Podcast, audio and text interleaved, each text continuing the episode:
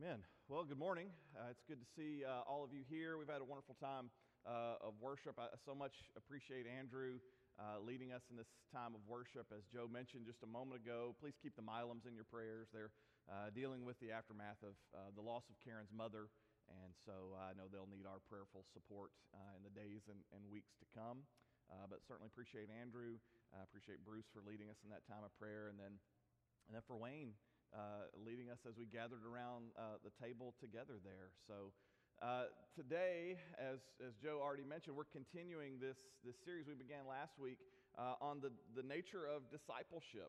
And we're, we're talking about what it means for us to know Jesus and to trust Jesus and to follow Jesus. And so, if you, you have your Bibles today, I'd like to ask you to go ahead and get those ready. We're going to look at a couple of passages from Luke's gospel. Really, over the next several weeks, we'll spend our time uh, working through Luke and, and kind of using Luke as a, a field guide for us as we think about the, the nature of discipleship. And today, what I'd really like for us to do is to lay out some of the core principles that Luke uh, gives us about the nature of discipleship. So you can go ahead and get your Bibles there to Luke. We'll dive into some text in just a moment. Just a couple of things here as we as we kind of get started. Um, did you know that the word disciple is used 269 times in the New Testament? Would you have guessed it was that many? uh, that's a lot. There's a lot of references to disciples, to uh, discipleship in the pages of the New Testament. Just by point of contrast, the word Christian is only found three times in the New Testament.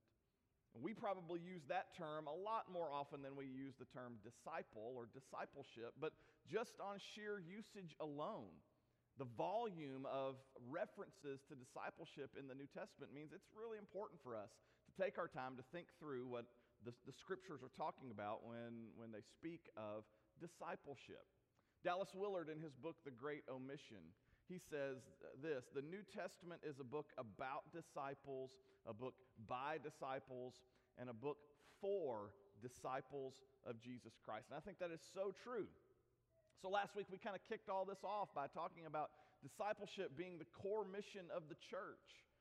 We said that's what goes in the box. We told the story of uh, the Coca Cola executives and their question okay, what's our core mission? What's the one word that we would put in the box? And we said, well, according to the, to the New Testament, discipleship. Discipleship to Jesus is the word, the idea that goes in the box for us. It's the mission.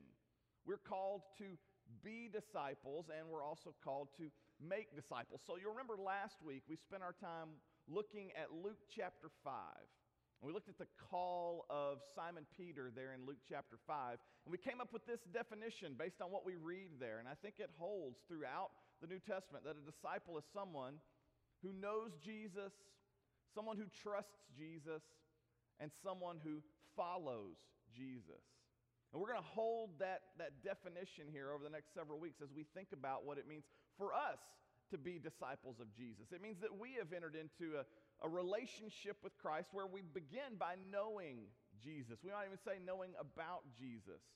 Uh, I think it's fair to say that discipleship often begins as, um, as a matter of the intellect. It begins in the head. So we begin to learn about Jesus. We read through the Gospels and we see his teaching. So we begin to understand a little bit about who Jesus is based on what he teaches. We read about the miracles that he performs. We look at the titles that the New Testament writers ascribe to him, the people who are interacting with Jesus. So they speak of him as Savior and Lord and Messiah, and all of those have rich meaning. So, so it's really important that we say a disciple is someone who knows Jesus or begins by knowing about Jesus. But here's the thing it's not just d- that, that discipleship is all about what you know, it certainly begins there. But we would say that Jesus is far more than a subject to be studied, right? That the point of all of that knowledge about Jesus is to get us to a point where we're ready to make a decision for Jesus. We're going to decide something about who he is, if his claims are true, if he's really who he claims to be. I think it was C.S. Lewis who years ago said famously that you have three options when it comes to Jesus either he's a liar, or he's a lunatic, or he's really the Lord like he said he was. But those are kind of your options. And so the, this information about Jesus, knowing Jesus is, is kind of like a, a, a subject, you know, intellectually cognitively understanding things about Jesus, all of that is intended to get us to a point where we're ready to decide something about Jesus. So that gets us into the, the second part of this definition that a disciple is not someone who just knows about Jesus, but someone who has trusted Jesus. We've reached a, a point where we're ready to recognize his sovereignty. We're ready to recognize his rule over all things, including our lives. This is where that head knowledge moves down now into the level of the heart. This is where we submit ourselves over to the lordship of Jesus. That's what we confessed in our baptism. We confessed that we were no longer ruling over our lives. We confess that, that we have ceded control now over to Jesus Christ. In that very act of baptism, it pantomimes so beautifully this concept of dying and rising again. It tells the story of Jesus that we have identified with. And so, when we reach this place where we're ready to trust in Jesus, what we're saying is we're putting our lives up under His life. We're no longer calling the shots the way that we would have ordinarily apart from Jesus. But no, we're taking our marching orders directly from Him. We've become apprenticed to Jesus. We're looking to Him now to give us instruction for what life is really all about rich, full, abundant, meaningful life. But that's not where discipleship ends. In fact, I would say that I think the New Testament would, would, would teach us that that's just the beginning, that once we have decided to trust Jesus, that then he always calls us, he bids us to come and to, to follow him to come up out of that water, to come, you know, away from that decision as a changed person. And now we follow Jesus out into the world, becoming more and more the person he wants us to be. So the disciples in the New Testament, what do you see them doing? Well, they're spending time with Jesus. They're eating meals with Jesus. They're walking with Jesus. They're sitting down with him. They're, they're responding to his teaching. They're listening to what he says. There are times when they even ask questions when they're a little bit confused. Okay, uh, Lord, can you tell us a little more about this? And then there's always this moment where Jesus is pushing them out and saying, okay, now it's your turn. You know, I've been doing and you've been watching. Now it's time for you to go and to, and, and to do. So they go and they share that good news and that message. And all of that is kind of baked into what we mean by following Jesus. That's what discipleship is all about. So, a disciple is someone who knows Jesus someone who trusts Jesus, and someone who follows Jesus.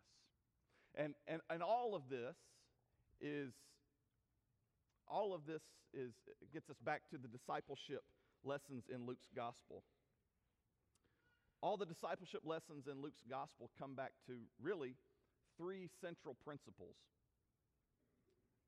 All the discipleship lessons in Luke's gospel come back to these principles. We could say that these are pillars of discipleship according to Luke's gospel. There we go.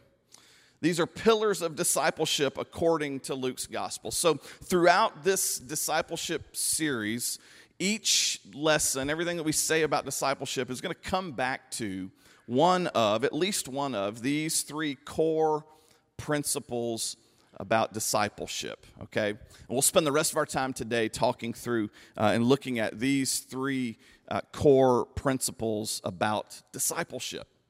All right, so number one is this. Come help me, Joshua.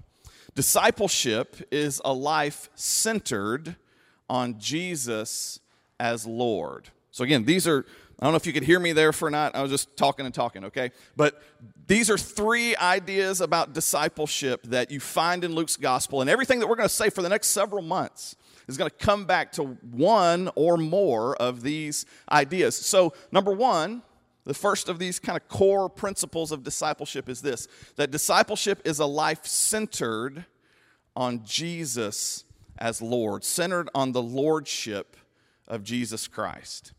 Uh, throughout the New Testament, uh, throughout the, the history of the church, the core confession of the church has been this that Jesus is Lord. Those words may not sound very radical to you. Uh, they may not sound, you know, very, uh, uh, very subversive to us today. I've been singing those words and saying those words probably most of my my life, but but I can tell you, uh, in the ancient world, in the Roman world, those words were deeply subversive because our spiritual ancestors they came of age in a time in a world where the primary claim was not Jesus is Lord. The primary claim in that world was that Caesar was Lord. That was this, this tacit kind of declaration that Roman power was eternal, that the emperor, that Caesar was a divine being, that he was the Son of God. And so the, the idea of lordship, as you'll see as we go through Luke's gospel together over these next few weeks, I hope we see that that idea of lordship is really prominent in Luke's writings. Uh, he uses the word Lord, Luke does, roughly 200 times in his writings. He uses that term about 100 times in his gospel, and he uses that term another 100 times or so in the sequel that he writes, the book of Acts. And I think as we look through all of those references to Jesus Christ as Lord, Luke is doing this. I think he is clearly presenting Jesus as a rival to Caesar. There's no other gospel that mentions Caesar by name. Okay? And I know for some of us, we would think, so what? Because that's 2,000 years ago and we're all consumed in, you know, like our own little world. So we read these names, we read like genealogies, we read the names in the Bible, and we just kind of we glaze over until we come across one that we think is important, like Jesus, okay? But in the, in the ancient world, when they're reading these Gospels and, and Caesar makes an appearance, that's a big deal. You know, he's, he's the ruler of the world. He's hailed as a divine being. He's worshiped throughout the empire at temples, you know, everywhere. And so in Luke chapter 2, when Luke is writing and he mentions Caesar Augustus by name, and then he comes down toward the end of that chapter and he begins to tell us about what the angels declare about Jesus at his birth. We oftentimes read these passages of scripture at Christmas, but this is not just like this Christmas card stuff, okay? Look at what it says in Luke 2.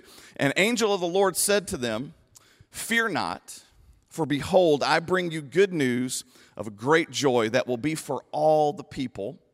For unto you is born this day in the city of David a Savior, and then this part is key, who is Christ the Lord. In the birth of Jesus, God is, is giving notice that the reign of Caesar is over. In the birth of Jesus, God is, is sending his son to reclaim his rightful rule, to set the record straight that the true Son of God is not this human being who is hailed by all as the, the, the, Lord. Caesar is Lord. No, no, no. Instead, the one true king is this child, this baby, who is a son of David, who is the Messiah, who is the Lord. He is the centerpiece of human history. And the earliest Christians faced incredible uh, ostracization and, and discrimination, the opposition that they faced because of their commitment to this claim. To the Romans, because the earliest Christians would not confess the lordship of Caesar, do you know what they were considered? They were considered atheists because they denied the lordship of Caesar. Tertullian is an ancient church father, church writer, he wrote that Christians face the accusation of treason most of all against the Roman religion because they refused to offer sacrifices to Caesar. Instead, they declared that Jesus was Lord. This is just an updated version of what we talked about a few weeks ago. In that book of Daniel, where Daniel and Hananiah and Mishael and Azariah, they refuse to compromise in the face of their culture Instead, instead of bowing down and bending the knee before Nebuchadnezzar, instead of you know giving in to the uh, to the to the cultural norms of that day, they said, "No, we're going to live life differently." And it, roll the clock forward with what we're we're talking about here in the context of the New Testament. We see much the same thing. When Paul visits, visits Thessalonica on his second missionary journey, some of the people in the city, they form a mob.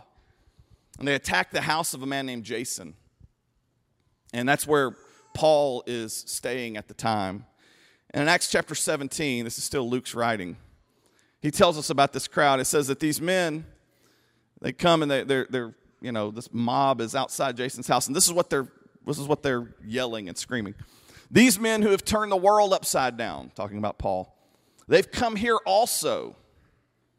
And then this, and they're all acting against the decrees of Caesar, saying that there is another king, Jesus. This crowd shows up, you know, red faced and screaming and, and yelling uh, because these earliest believers rejected that, that claim that Caesar was Lord. Uh, clearly, what's going on in the New Testament is a, a religion that's far more than just something spiritual, meaning that it's just interior and it has no bearing on the outside world at all. If that were the case, this mob would not show up, all right? Because who cares whatever you believe as long as you keep it on the inside? But that's not the case. These Christians are upsetting the cultural norms to a degree simply by refusing to accept that Caesar is Lord. Instead, they subscribe to a different point of view that the true Lord of all things was a Jewish rabbi who was crucified in Jerusalem. That was their shocking declaration, and people looked at them like they were crazy. These people come along, they say, okay, it's not enough that they've upset the world, they've turned the world upside down. Now they're here with this message that Caesar isn't Lord, but instead it's truly Jesus. But they were committed to that. No matter the cost, they were committed to that. Sometimes I wonder if I would continue to believe in Jesus so ardently and so passionately.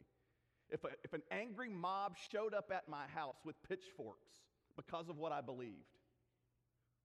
For most of us, we've grown up in a place where it was safe. It was the cultural norm to believe in Jesus. But what if the tables were turned? Maybe, maybe that's why we get so red faced and angry when some of our rights are impinged upon just a little bit.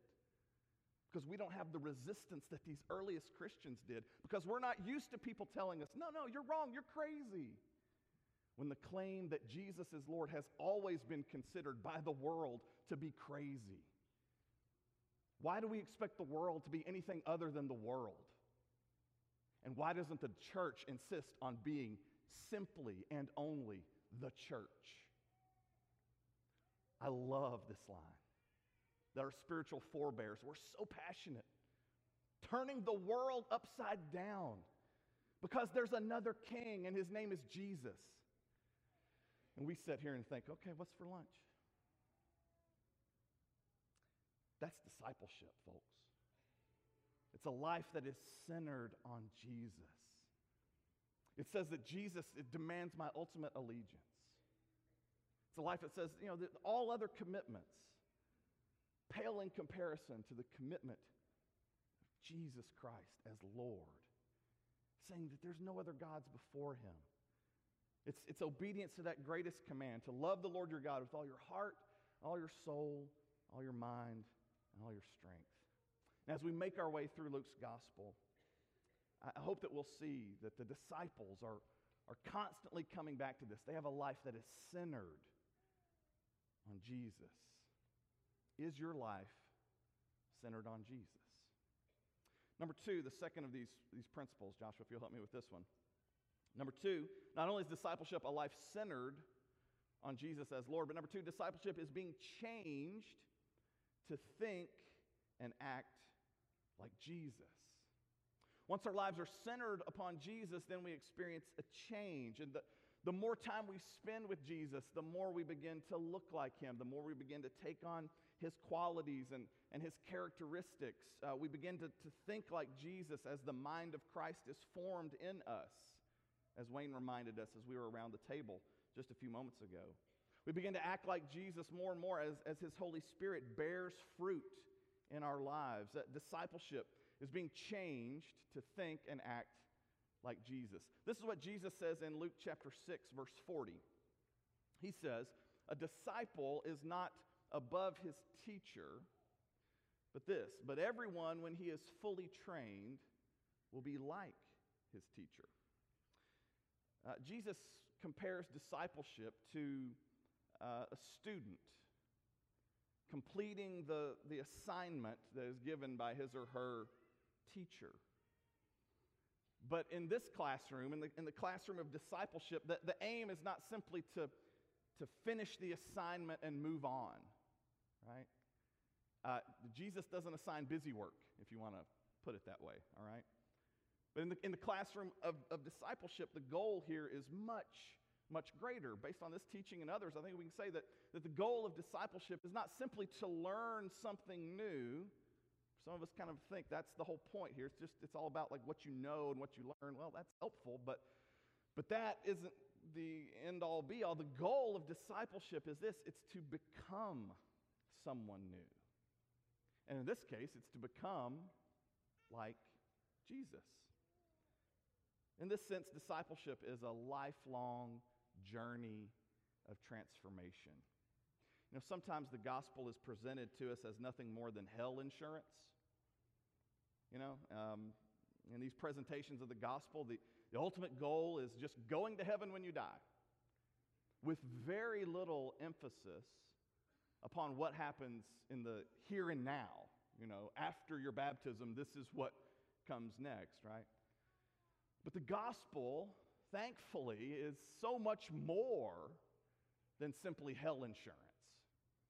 In the gospel, there's a lot in there that, that tells us about the life that comes to us in the here and now, not simply about what happens in the end and going to heaven when you die, which, by the way, is a phrase you don't find in, in your Bible.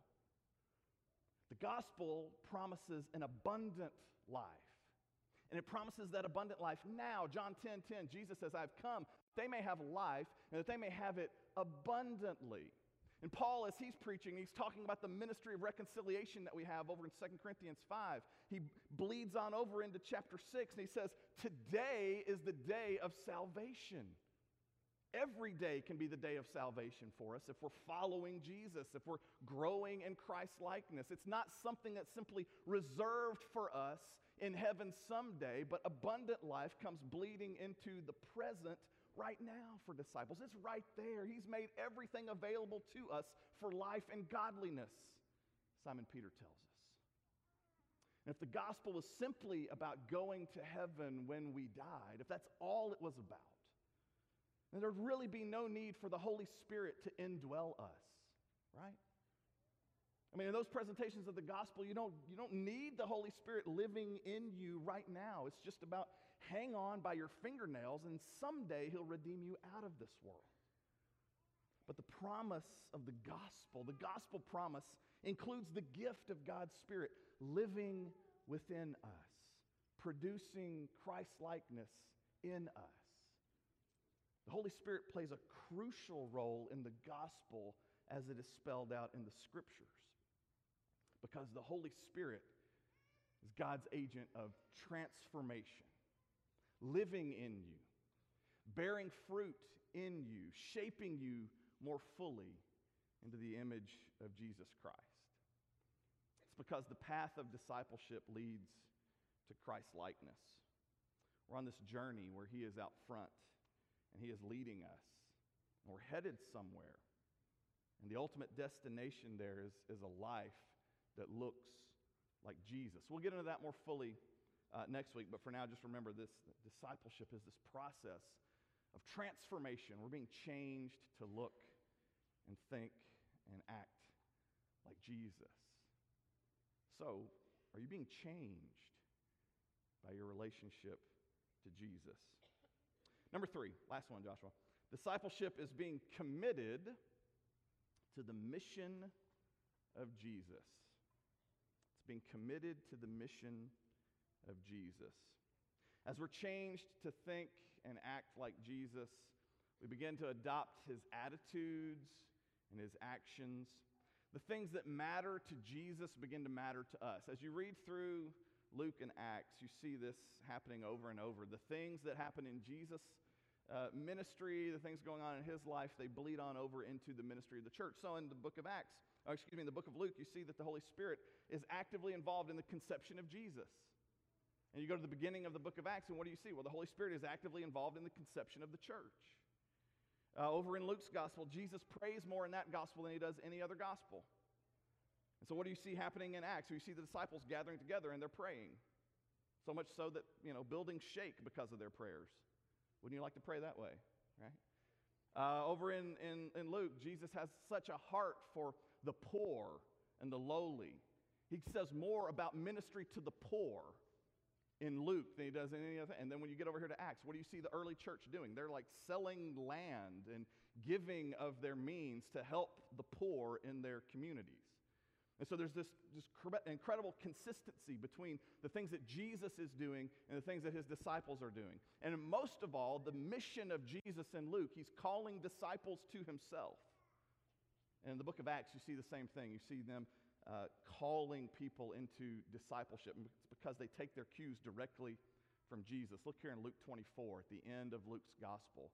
This is the risen Christ, and he says this to his followers. He said, These are my words that I spoke to you while I was still with you, that everything written about me in the law of Moses and the prophets and the Psalms must be fulfilled. And then he opened their minds to understand the scriptures. And then he, he says this to them Thus it is written that the Christ should suffer and on the third day rise from the dead, and that repentance and forgiveness of sins should be proclaimed in his name to all nations, beginning from Jerusalem. And then this he says, You are witnesses of these things risen Christ gives his followers a mission. And it's a mission we've inherited as well to proclaim the availability of repentance and forgiveness of sin. We are to be witnesses of these things. All of that kind of summarizes for us what uh, Luke is getting at when he talks about discipleship. So we'll, we'll come back to this over the course of the next several weeks, but it's it's a life that is centered upon the lordship of Jesus. It is a life of being changed to think and act like Jesus. And it is being committed to the mission of Jesus. In his book, Mere Discipleship, Lee Camp tells a story of Dirk Willems, who was an Anabaptist martyr who lived in the Netherlands in the 1500s. And Willems was part of a group that rejected the Roman Catholic teaching on infant baptism. They said, you know, we hear this passage in the New Testament, we, we read about baptism, and we don't see uh, anything other than just believers' baptism. So, so they decided as adults to reject that infant baptism as part of their, their upbringing, and instead they were baptized as adults. And so they came to be known, the group came to be known as Anabaptists, which simply means one who baptizes again. And although this was the only charge that you could bring against uh, the Anabaptists, they were branded as heretics. This violation of Roman Catholic teaching was enough to have the Anabaptists sentenced to death. So a lot of times the women in the group were, were they'd take them out and they would drown them, while the men they would burn at the stake. And according to one source, these Anabaptists were so passionate in their proclamation of the lordship of Jesus, even leading them out, you know, marching them out to their death. They were so passionate about that that the, the Roman Catholic authorities decided to have their mouths clamped down so they couldn't win any more converts as they were being led out to their deaths. And one such Anabaptist who was burned at the stake was a man named Dirk Willems. Willems was captured and imprisoned in his hometown in the Netherlands. Knowing that he would be burned alive if he remained there in prison, Willems made a rope from strips of cloth and he used it to lower himself down over the prison wall. But, but as soon as he did, he was spotted by a guard who, who gave chase. And during the escape, uh, Willems dashed across a frozen pond to safety, but the guard, the guard, however, fell through the ice and he called out for help. And when Willems remembered the command that Jesus gave to show love even to your enemies, he immediately turned back and he pulled the man out of the frigid waters and saved his life.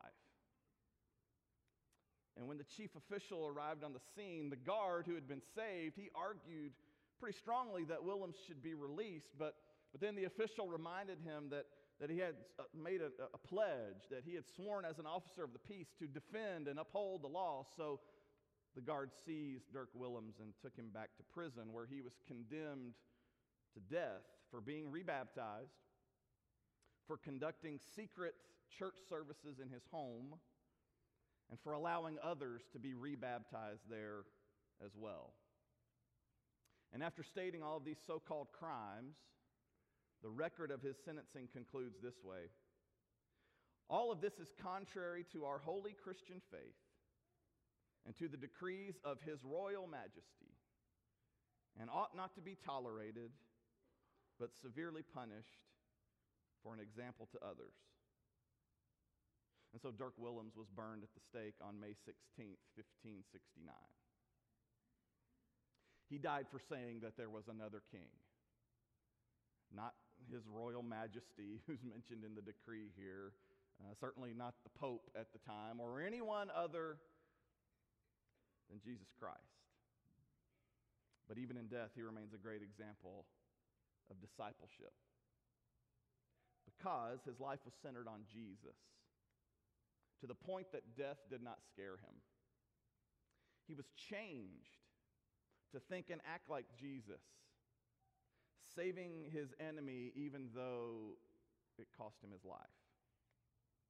And he was committed to the mission of Jesus, where souls mattered more to him than security and safety.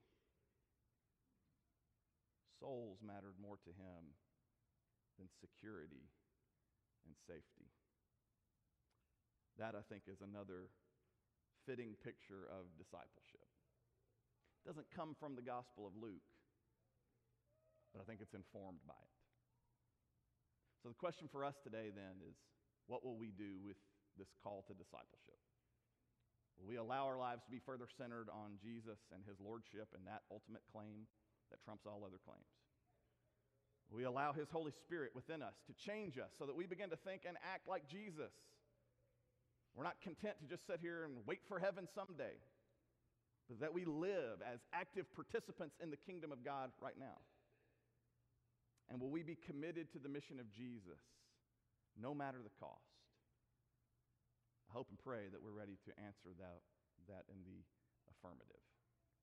This word is given in the name of Jesus Christ, the sovereign Lord who makes all things new. He who has ears, let him hear. Let's stand together now and let's sing.